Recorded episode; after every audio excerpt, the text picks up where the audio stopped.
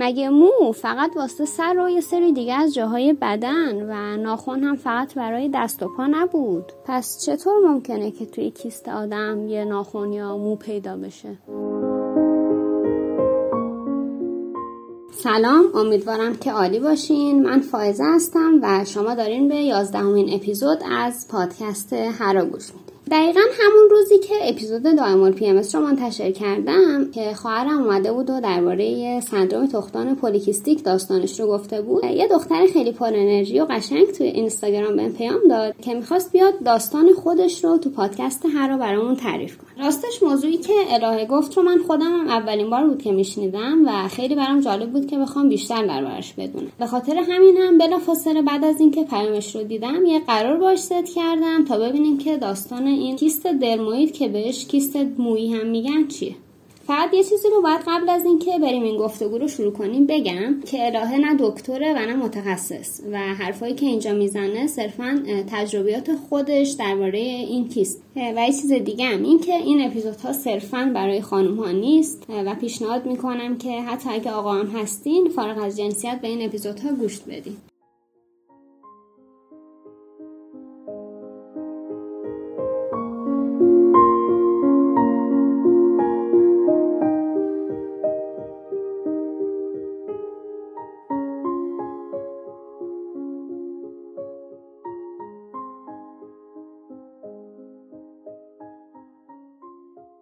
سلام الاهه جان، مرسی از اینکه اینجایی. خیلی ممنون میشم اگه خودت رو خیلی کوتاه معرفی کنی و هرچی اطلاعات فکر کنی لازمه بهمون بگی تا این گفتگو رو شروع کنیم. سلام، من الهام. اون روزی که با تو پادکستت آشنا شدم با خودم گفتم که کاش پارسالم چنین فضایی بود یا حداقل من میشناختمش تا یه خورده اون دلها رو استرابی که اون زمان تجربه کردم و کاهش میداد. به خاطر همین پیشنهاد دادم که اینجا از قصه کیست درمانی بگم.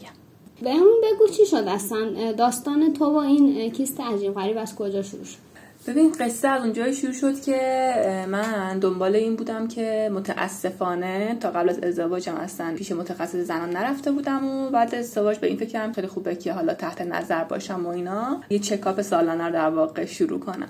توی سینم درد میکرد و متوجه شدم که کیست دارم، سینم کیست ساز. بعد دیگه گفتن که حالا با دارو خوب میشه و اینا. این گذشت، مدت گذشت و من زیر دلم درد حس میکردم. یعنی اولش کیست صرفاً کیست سینه بود. آره دقیقاً. به خاطر دقیقاً سینم بود که رفتم و مثلا صحبت کردم که آقا مشکل شو اینا.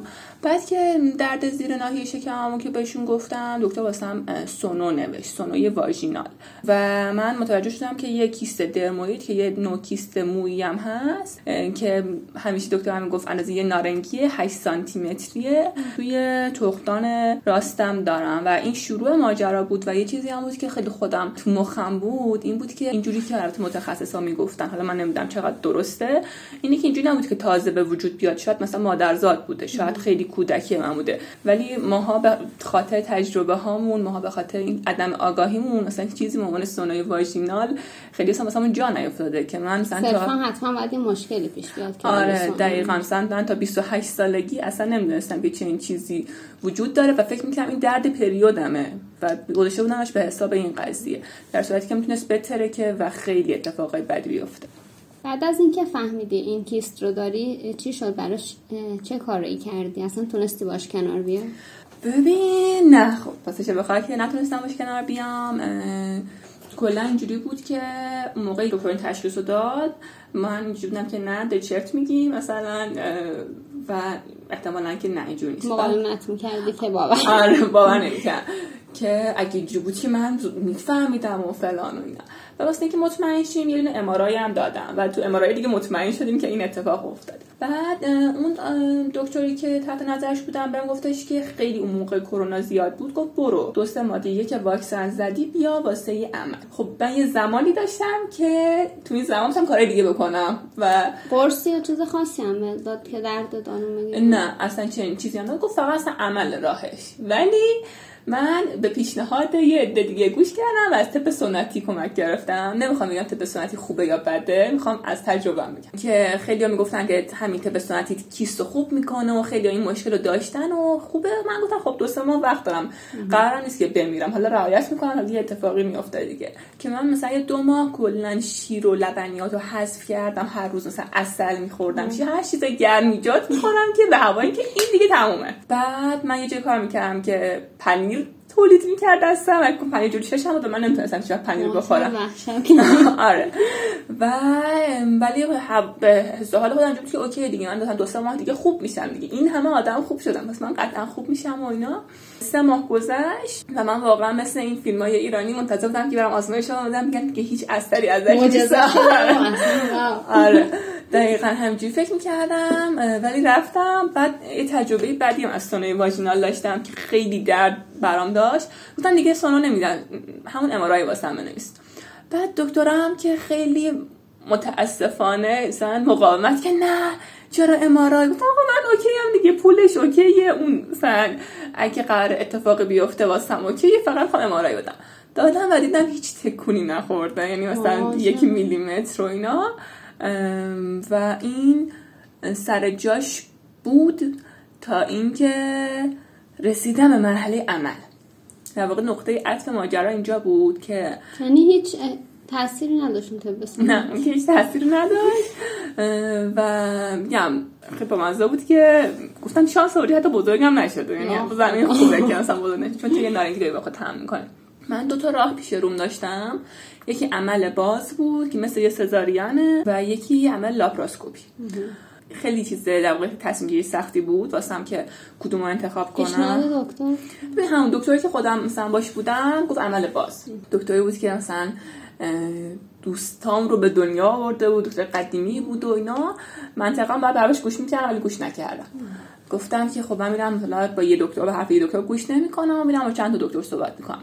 لاپاراسکوپی خطری که داشت این بود که گفتن که احتمالش هستش که نتونن بیارن بیرون، چون بالاخره بزرگه، مثلا اگه 2 سانت 3 سانت باشه قطعا لاپاراسکوپی جواب میده، ولی این خطرشو زیاد می‌کنه. ممکنه وقتی که میخوان لاپاراسکوپی چیه، لیزر سطح سوراخ می‌کنن، یه کارایی می‌کنن که من نمی‌تونم، ولی در نهایت درش میارم. و میگفتن که حالا احتمالش هستش که این مثلا چسبیده باشه به تخمدان و در نهایت نیاز بشه بازم باز کنیم، یعنی اصلا با ام‌آرآی اینا معلوم نمیشد که چه. نه دقیقاً.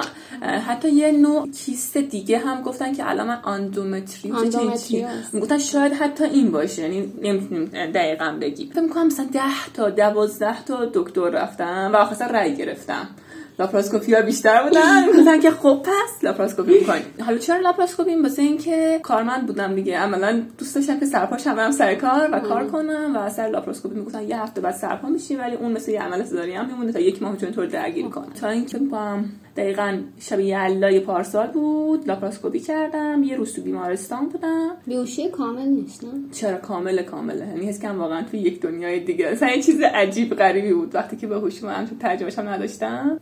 یه هفته‌ای هم من در بستر بیماری بودم. لاپاراسکوپی یه بعدی که دارن یه گازی رو وارد بدنت میکنن که باز شه شکمت و کلا بتونن راحت‌تر ببینن. این گاز اگه دفع نشه به تو فشار میاره و من تا مثلا 1 هفته بعدش نمیتونستم بشینم بخوام، این گاز خارج نشده بود، زد به درد مثلا کمرم، کتفم، شونه‌هام. حتی من خواستم بخوابم یکی بعد پشت سرم اینجوری تکیه میداد بهمون، آروم آروم میرفت عقب و من واقعا دوست نداشتم بخوابم، دوست داشتم نشسته بخوابم. کلا بدنتو درگیر کرده. آره دیگه تقریبا، یعنی کاملا 1 هفته درگیر بودم باش. ولی خب بعدش گرفتم آزمایش و تو بیولوژی و اینا دادم، گفتن که کلا تموم شده، در مورد بیرون و دیگه خطر این که حالا دوباره برگرده و سرجاش و فلان و اینا نداره. الان یعنی کامل رفع شده دیگه.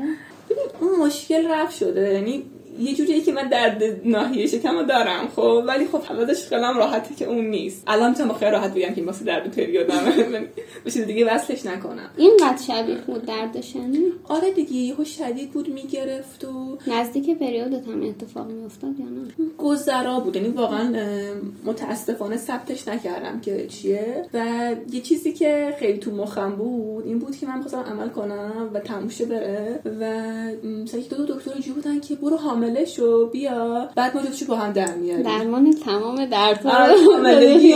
گفت بالاخره یه باز شد دیگه، بس یه بار باز شد جفتشو در بیاریم. یه تیرانش بود. آره دقیقاً. بعد من اینجوری بودم که ببین این خیلی حس بدیه. متاسفانه یه وقتایی یه سری مطبعا هستن اون امنیتی که تو تنهایی بری صحبت کنی نداری. که من رفتم مثلا به یه جای صحبت کنم که عملا هفته بعده بغل دستن یه خانمی بود که 6 ماهه حامله بود، نمیدونم اون سمت راستم یه خانمی بود که نمیدونم تا حالا سباستخت کرده، بعد من نشون میداد گفت ببین برو حاملشو بیا دوستو با هم در میام و شاید دیگه نتونی حاملشی یا شاید نمیدونم فلان شرساش. من با یه ترسی اونجا رو ترک کردم که همش میترسیدم که چه اتفاقی قراره بیفته. ضمن اینکه ازم تعهد گرفتن که شاید درسته که لاپاراسکوپیه ولی شاید هم باز کنیم دیگه، این تو باید بپذیری که احتمالا نتونستیم تو لاپاراسکوپی درش بیاریم.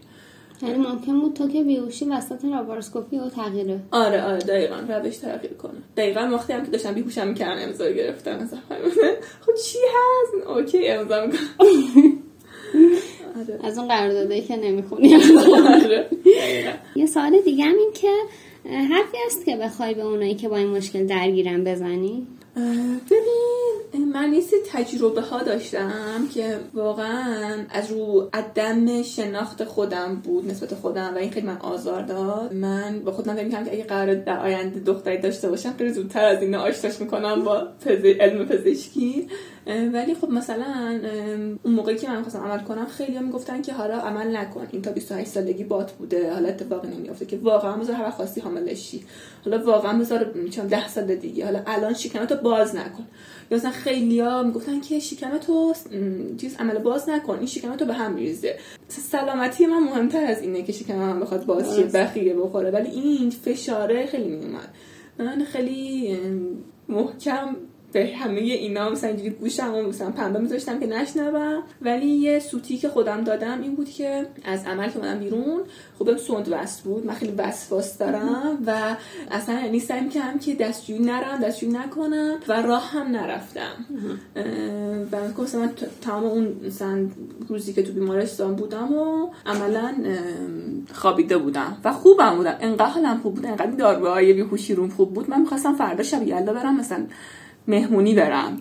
گفتم که اوکی دیگه الان اینجوری خوبه، آره تمام شد، خیلی خوش گذشت، اینو تمام شد آوردم. بعد من اومدم خونه، 2 روز بعدش تب شدید کردم، من عفونت کرده بودم دقیقاً چون مایعات نخورده بودم و چون راه انگار نرفته بودم، اون گازه از بدنم خارج نشده بود، عفونت کردم.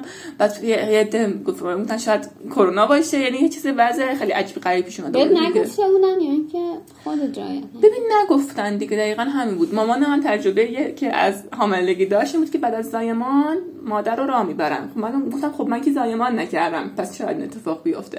و متاسفانه دکتری داشتم خیلی دکتر راحتی بود، اصلا خیلی اوکی بود، مثلا دوستش بچه بازی بود انگار، چون که پیش‌فرضش این بود که تو میدونی اینا رو. آره شدم مثلا پیش‌فرضش میگه این سوسول بازی‌ها چیه، کسی که میان اینجا مثلا 7 بار نمیدونم سخت کرده فلان، حالا یه کیسه ساده است دیگه در میارم، برو اصلا سال بعدو بچت در میارم. سر این قضیه خیلی با این قضیه اوکی بود. عوض نکردی؟ فقط پیش اون دکتر عملم انجام دادم. آره چون که خیلی سرشلوغ بود و دقیقاً این آدمایی بود که از شهرستانا میمدن پیشش و اگه میرفتی پیش میگفت میخوام مثلا معاینه، خودش میگفت نه یا مثلا معاینه اینجا مثلا الکی خب وقتا تو این هم وقت بشینی اینا. من فقط واسه عمل رفتم پیشش و میگم دیگه خدا رو شکر مثلا پاتوبیولوژی جوابش اومد و اینا، دیدم که کلش اون سایه اومده بیرون و تموم شده دیگه. پیشنهادی که دارم به آدما اینه که اولا که حتما چکاپ سالانه جدی بگن، دوما که نترسن دیگه، البته اتفاق خاصی نمیخواد بیفته. من واقعا ترسیدم که وای نکنه نسلم منقرض شه، نکنه مثلا فلان شه و میدونی نخوندم اصلا راجع بهش، چون انقدر که میترسیدم نرفتم بخونم که اصلا اینو چه اتفاقی میفته. اون قضیه گازه رو نمیدونستم، انقدر این جهانه واسم گنگ بود، خیلی من فشار اومد، در صورتی که شاید اگه میدونستم که چه اتفاقی میفته آقا این اینجوریه این اینجوریه راحت تر هضمش میکردم دیگه.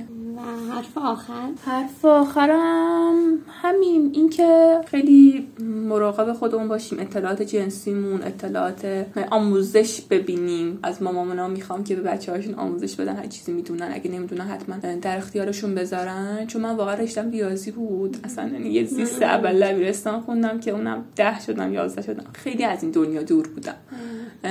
واقعا میگم همش داشتم فکر می‌کردم که چه هنوزم فکر می‌کنم چه بیماری‌هایی میتونستم داشته باشم که تشخیص داده نشده و چه بلاهایی میتونسته سرم بیاد. صرف اینکه من اوکی حالا دکتر زنان، حالا بذار ازدواج کن، حالا بعدش می‌بینی چرا برای چنین چیزی اصلا جا بیفته تو بین ما. مرسی از اینکه داستان شما با هم به اشتراک گذاشتی، واقعا خیلی کار بزرگی کردی، چون اینطوری باعث میشه که حداقل خیلی از اونایی که اون بیرونن و این مشکلو دارن این حسو کنن که تنها نیستن و یا هم اگه این مشکلو دارن و نمیدونن آگاهی بیشتری دربارش به دست بیارن. مرسی که دعوتم کردی، امیدوارم که هیچ کس دیگه حداقل ترس و استراب از کیست درمویی نداشته باشه.